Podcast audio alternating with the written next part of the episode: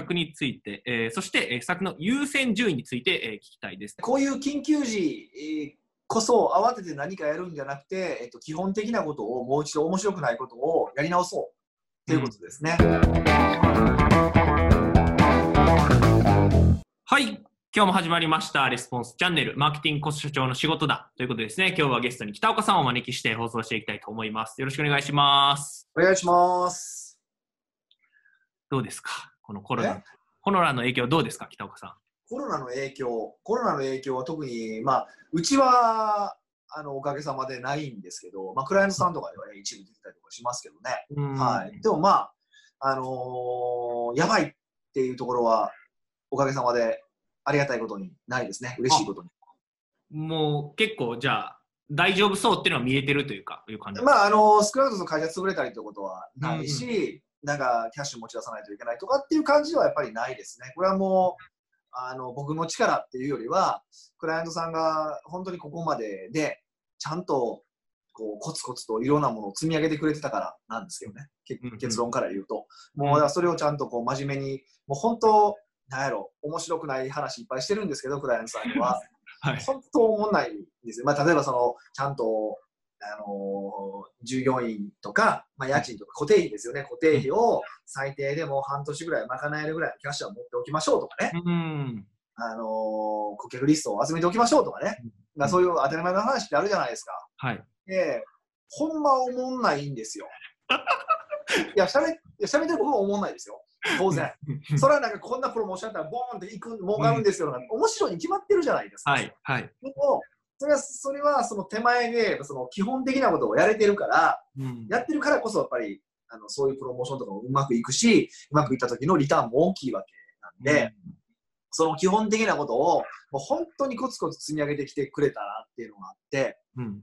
特にその震災、はい。前回の、えっと、で、911の震災があった時に、やっぱその時に結構みんな反省したというか、うん。あこれはビジネス止まったらやばいでっていうのを感覚として感じ取れてもらえたので、まあ、そこから本当に真剣にやってもらえたので、うん。まあ、みんな、あのーね、ありがたいことに、まあ、そんなにこう、やばい、潰れるとか、首くくらなあかんとかっていうのは本当にないので、うん。まあ、うん。僕も安心してお話ができるなって思いますね。で、うん。まあ、この時に、ね、言ったでしょっていう、まあ、できるんで。はいまあ、そういう意味では、本当、あの、なんていうかな、自分自身のビジネスもそうですし、そういうクライアントさんにも恵まれているので、僕はちょっとありがたい、ありがたくお仕事させていただいてるなっていうのはありますね。うんはい。まあ、とはいえ、いろんな対応をさせてもらってるんで、結構忙しくはなってますけど、うんはいまあ、そんな感じですかね。なるほど、なるほど。はありがとうございます。今日はその、まあ、ですかね、今日も質問いただいているので、い。はい。今のそのコロナの関係もありっていう感じの質問なので、ちょっとうん質問をですね、えー今日は北岡さんにちょっと聞いていただきたいと、あ聞いていきたいと思います。はい。はい。で、えっ、とですね、石川さんからいただいた質問です。めっちゃ本名だよ。大丈夫なんですか、これ。あ、まあ、石川さん、まあ、名字なので、おそらく大丈夫です。しかも、あ、お名前で石川さんに入ってますはい、はい石。川さんからこういただいた質問ですね。はい。でで、質問2つありますということなんですが、あー質問2つですと。まず作について、えーそして、えー作の優先順位について、えー聞きたいですということです。で今回のコロナの影響で売上の他にも影響が出ています。えーまず、コンサルをしているクライアントからコロナウイルス対策で売上よりも社長を含めて従業員の精神的な疲労や労働時間が激増しています。そして、ウイルス感染の恐怖から精神的な疲労が限界に来ていると言っていました。なるほどね。まあ、個人的にはあまず半年でもいいので休んでください、えーそして今のやり方を見直して新しい構造を作りましょうとアドバイスをしました。はい。で、施策としてはあ3つ考えていますうんと。ということで、え1つ目はまあ営業時間の短縮。うんで、まあ、現在は1時間の短縮をしています。で、もう2時間の短縮を考えています。というのが1つ目。うんで2つ目は利益体質へのシフト。ということで、えー利益額の高い商品の絞り込みやあセット販売、えー松竹売パッケージの導入などを考えています。うん。で3つ目はあオンライン予約の導入ということで、まあ、既存のお客さんのリピートが多く、ある程度リスト化も進んであるので、えー LINE の予約、Google フォームを使った簡単なものから導入を考えています。うん。でえー優先順位としても、お営業時間を短くすること、えー利益体質へのシフト、オンライン予約への導入という、まあ、順番で、えー考えていますと。いうことで、まあ、その施策についてと、あと優先順位について、えーまあ、ちょっとアドバイスとこういう形で、まあ、こう考えてるんですけど、質問したいですっていう感じでこう来ておりますと。うん、なるほどね。まあ、正直これ見えないんで分かんないですよね。このクライアントさんがどういうクライアントさんなのか分からない。そうですこの、うんその施策が正しい、まあ、まあ、多分一般的に言うと間違ってはないよねと思うんですけど、うんうんその順番も、うーん、なんか出してる施策も、でも、このクライアントさんにとってそれが正解なのかどうか、ちょっと正直分からないなっていうのはあるんですね。で、一個特に分かんないのが、はい。えっと、労働時間が増えている、激増しているってどういうことなんですかね？そうですね、コロナで結構減ってるっていう人は結構聞くというかね、そうですよね。激増しているっていうのは、まあ、僕らは激増しているというか、インターネット関係の方というか、そうなってでしょ？激増してるっていうのは。ですよね。多分これって多分そうじゃないですよね。どちらかというと、そういう感じのビジネスじゃないですよね。わそうですね。何のビジネスか分かんないですよね。おそらくそうですね。でも、まあ精神的な疲労っていうのが書いてあるので、まあ、その、なんですかね、いネット関係のビジネスしてる方で、精神的な疲労っていうか、肉体的な疲労の方が大きいんちゃうかみたいな。そうですよね。だから多分ウイルス感染の恐怖からっていうことだから、なんか飲食店とか多分そういうビジネスなんだと思うんですけど、だとすると、なんで労働時間が増えるんやろうっていう不思議な感じがあるんですけど、何なんでしょうね。わかんないちょっとだから、それは余計状況が見えなくなって、余計この施策が正しいか正しくないか判断できへんとかうん。あるんですよね。で、まあ、なんかここから類推的な話をするとするならば、はい。多分そのもう少ない、ね、あの売り上げを何とかそれでも取っとかないとキャッシュが回れへんからとか、多分そういう話だと思うんですよね。うんうんうんうん、で、そうだとすると、まあ、そんな売り上げ取ったとてって話なので、うんとりあえず、キャッシュを何とかする。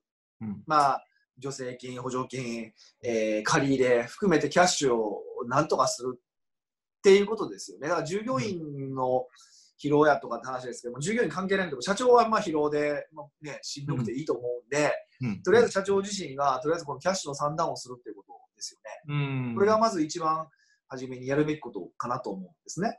うんうんだから、た営業時間の短縮って書いてますけど、営業時間短縮するところがある営業時間なんかは別に営業しなくてもいいんじゃないかなって僕は思ってて、うんうんうんうん。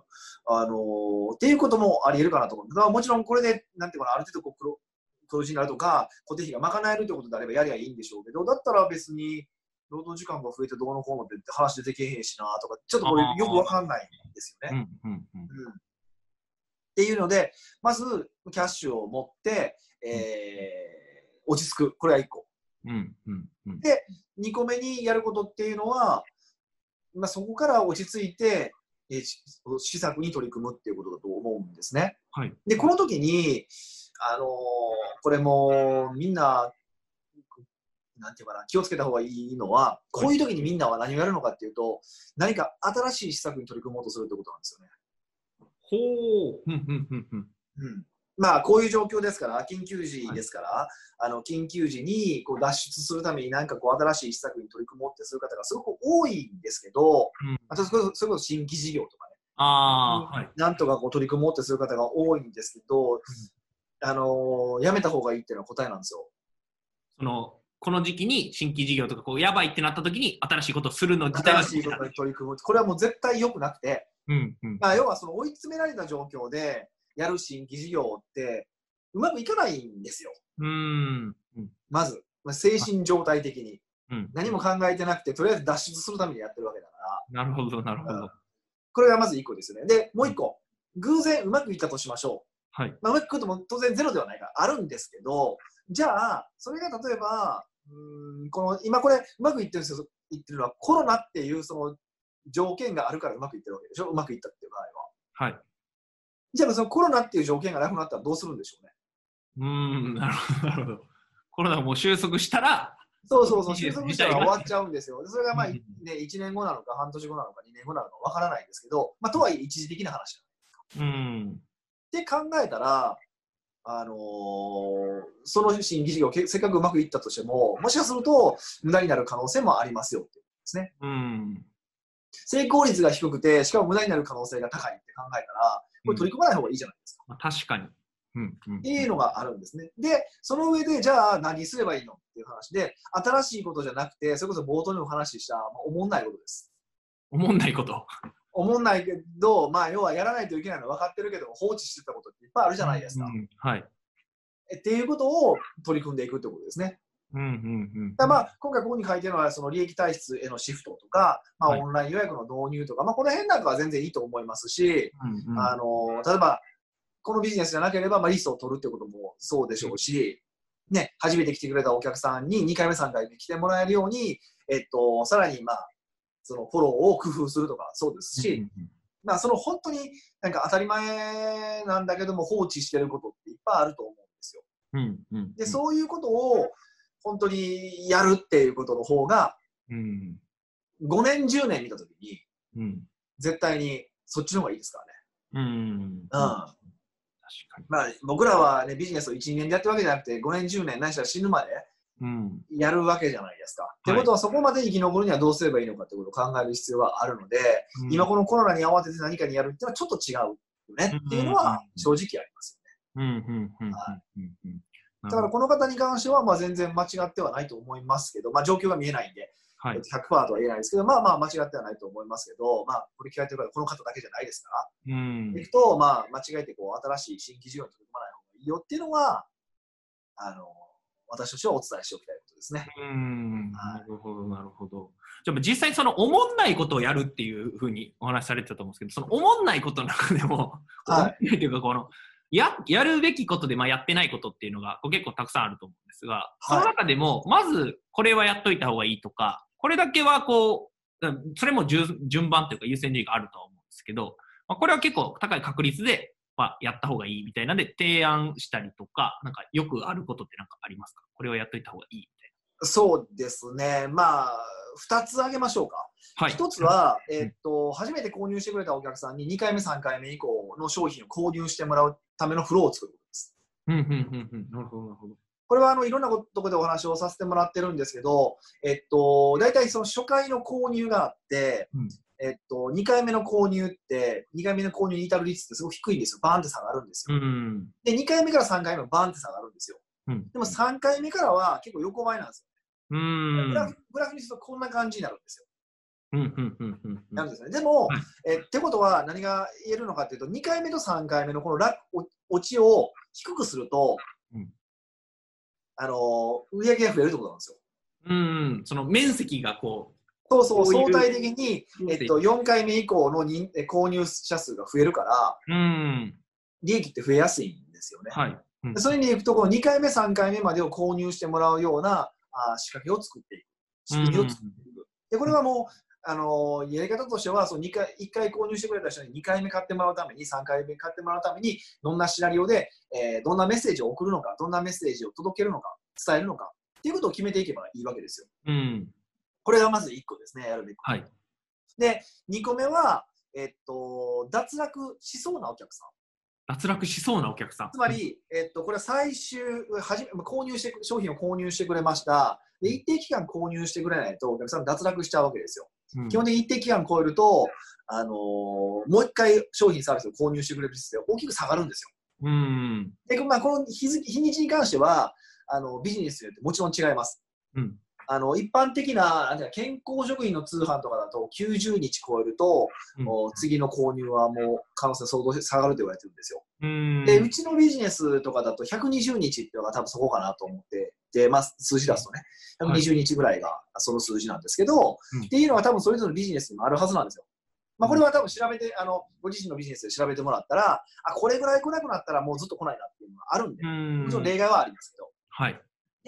で、これを調べてもらって、そこの、例えば、うちだって120日ですから、120日の間に、なんとかまあ110日とかまでに、もう一度購入してもらう。うん。いや脱落しないように持っていく。うん。っていうような、あのこれもまあシナリオを事前に作っておくってことですかね。うん。うん。これはちゃんとやっておきたいなってことですね。なるほど、なるうほど。ん。じゃあ、1回買った人に2回、3回買ってもらうっていうのをはい仕込むというのと、あとは、まあ、離脱しそうというか、脱落しそうな人に対して、えー脱落しないようにというか、そうそうそうそう。うんうんうんうんまあ、ということは逆に言うと何が必要なのかっていうと、ちゃんとお客さんを管理する必要があるよということです。うーん。単にメアドを持って顧客リストを持ってます、その LINE のアドレスを持ってて顧客リストあります、見込み客リストがありますっていうことではなくて、えっと、ちゃんとその購入に応じた、購入履歴に応じたお客さんのデータベースがあるってことが重要ってことですね。ん。なるほど、なるほど。で、これはもう、ななんでしょうね、あの、今は顧客データベースのソフトとかも結構ありますから、そういうものでいいものもあるので、あのそういうのを使ってもらうのもそうですし、まあ、ビジネスが小さいうちだったら、Excel でもいいんですよ。うーん。うちもどれぐらいかな、年商でね、それこそ1億超えるぐらいまでは Excel でやってましたよ。あ、そうなんですね。はい。へえ。さすがにもうあかんやろって言って、変えましたけど、で あのちゃんと、うちはもう自社で作ったんですけど、あーはい。うんうん、そうですよ。うん。うーん。Excel でいいから。うんうん。そうすると1回目購入者と2回目購入者、3回目、いや2回目購入者ってこうリスト出せるじゃないですか。はい。はい。で、最終購入日から、まあ、何日以上経過したら、色変わるようにとか設定できるから、うーん。それで連絡していくですよね。うんうんうんうんうんなるほど、なるほど。ありがとうございます。じゃあ今日のこの、まあ、質問2つというので、えーまあ、実際にまあ影響が出ているっていうのは、まあ、施策が3つ考えてますっていうのをまあいただいたんですけど、はいまあ、今日のこう、まあ、話しいただいたテーマをこうまとめていただくと、どういう形になるでしょうか？まあそうですね、こういう緊急時、えーこそ慌てて何かやるんじゃなくて、えっと、基本的なことをもう一度面白くないことをやり直そうということですね。うんで、その中でも、まああのーちゃんとお客さんとのデータ、お客さんのデータベースをしっかりと、えー見直して、えーそこに対して適切なアプローチをしていきましょうっていうことじゃないですかね。うんうんうんなるほどなるほどありがとうございます。ご質問いただいた石川さんですね、えーぜひぜひこれをまあ見ていただいていると思いますので、やっていただければなというふうに思います。はい。はい。ではですね、本日のレスポンスチャンネル以上で終了となります。最後までご覧いただいてありがとうございました。ありがとうございました。最後までご覧いただいてありがとうございます。いいね、チャンネル登録をよろしくお願いいたします。レスポンスチャンネルでは今、質問を受け付けております。コロナに関することやビジネス、マーケティングのことなど、あなたの質問をレスポンスチャンネルでお答えさせていただきます。質問は概要欄からお願いいたします。あなたの質問お待ちしております。